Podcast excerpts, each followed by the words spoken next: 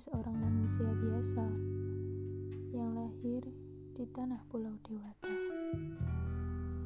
Maafkan diriku, aku tak pandai berkata-kata, tapi aku mencoba bertutur sedikit dengan tulisan berbau sastra. Sejak kecil, aku selalu diajarkan sikap selalu pantang menyerah oleh ayahanda dan selalu bersabar oleh ibunda. Selalu pantang menyerah karena perjuangan kita mampu mencapai tujuan. Karena proses perjalanan kita tahu artinya lelah. Karena pengorbanan dan kegagalan kita tahu arti kesabaran. Sabar. Karena sifat sabar kita tahu kita memiliki bagaikan kuda yang tak kenal lelah, pedang yang tak pernah tumpul, sosok prajurit yang tak mengenal kata menyerah, benteng yang kokoh yang tak bisa hancur dan tertembus oleh apapun. Sabar ibarat surat dan perangko, satu sama lain saling berkaitan. Sabar tak bisa dipisahkan oleh kemenangan. Setiap ada kesabaran, pasti akan ada kemenangan. Begitu janjinya. Setetes air di lautan, itulah diriku. Tak banyak yang bisa aku lakukan di hadapannya. Tak terkecuali menunduk dan menengadah. Menunduk ke bawah kepada Sang Maha Pencipta. Iya, karena apa?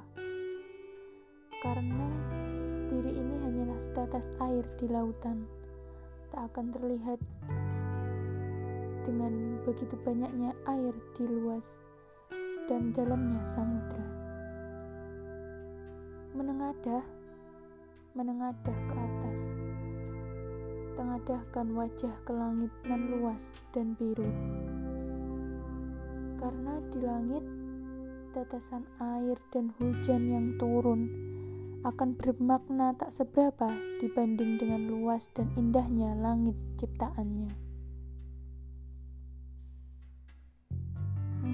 Muhasabah diri, renungkan sejenak.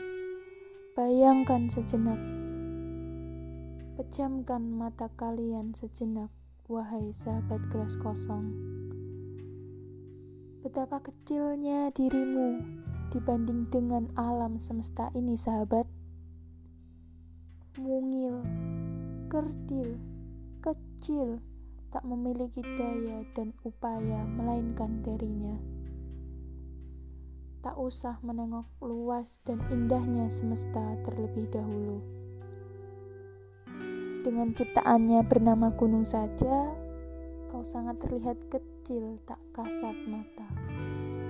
Hai manusia, dirimu memang mungil, dirimu memang kerdil dan kecil.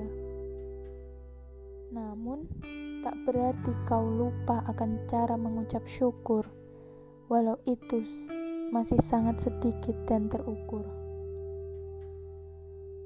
Jangan sampai kufur dan justru banyakin insecure. Kita memang lemah di mata Maha Sang Maha Kuasa. Akan tetapi, mengapa kita tak meminta kekuatan hanya kepadanya? Apakah kita terlalu membanggakan diri, angkuh, sombong, ataupun congkak, hingga sulit bergerak lisan ini hanya untuk menyebut asmanya? Perbanyaknya sebut namanya, maka pastikan hatimu akan tenang. Ucapkan asmanya, maka jiwamu akan senantiasa damai dan tentram. Sahabatku gelas kosong, 34 kali kau sujud kepada Rabbmu sepanjang terbit fajar hingga terbenam dan petang. Tetapi coba sahabat bayangkan renungkan. Sudahkah kita berharap kepadanya dengan sebenarnya harap? Mengadu pinta dengan sejatinya pinta? Memohon dengan penuh pengakuan secara nyata? Sahabat, bisikan saja harapanmu pada bumi. Bisikan saja, lirih dan perlahan. Tak perlu terlalu keras. Namun begitu, percayalah dia dan penduduk langit akan mendengar. Mereka akan mendengar semua bisikan-bisikan harapanmu saat sujudmu. Mungkinkah dia menolak doa pinta dan harapmu? Padahal Allah adalah pengabul semua doa dari hamba-hamba yang meminta kepadanya. Ingat, Dia Maha melihat dan mendengar, Maha segalanya.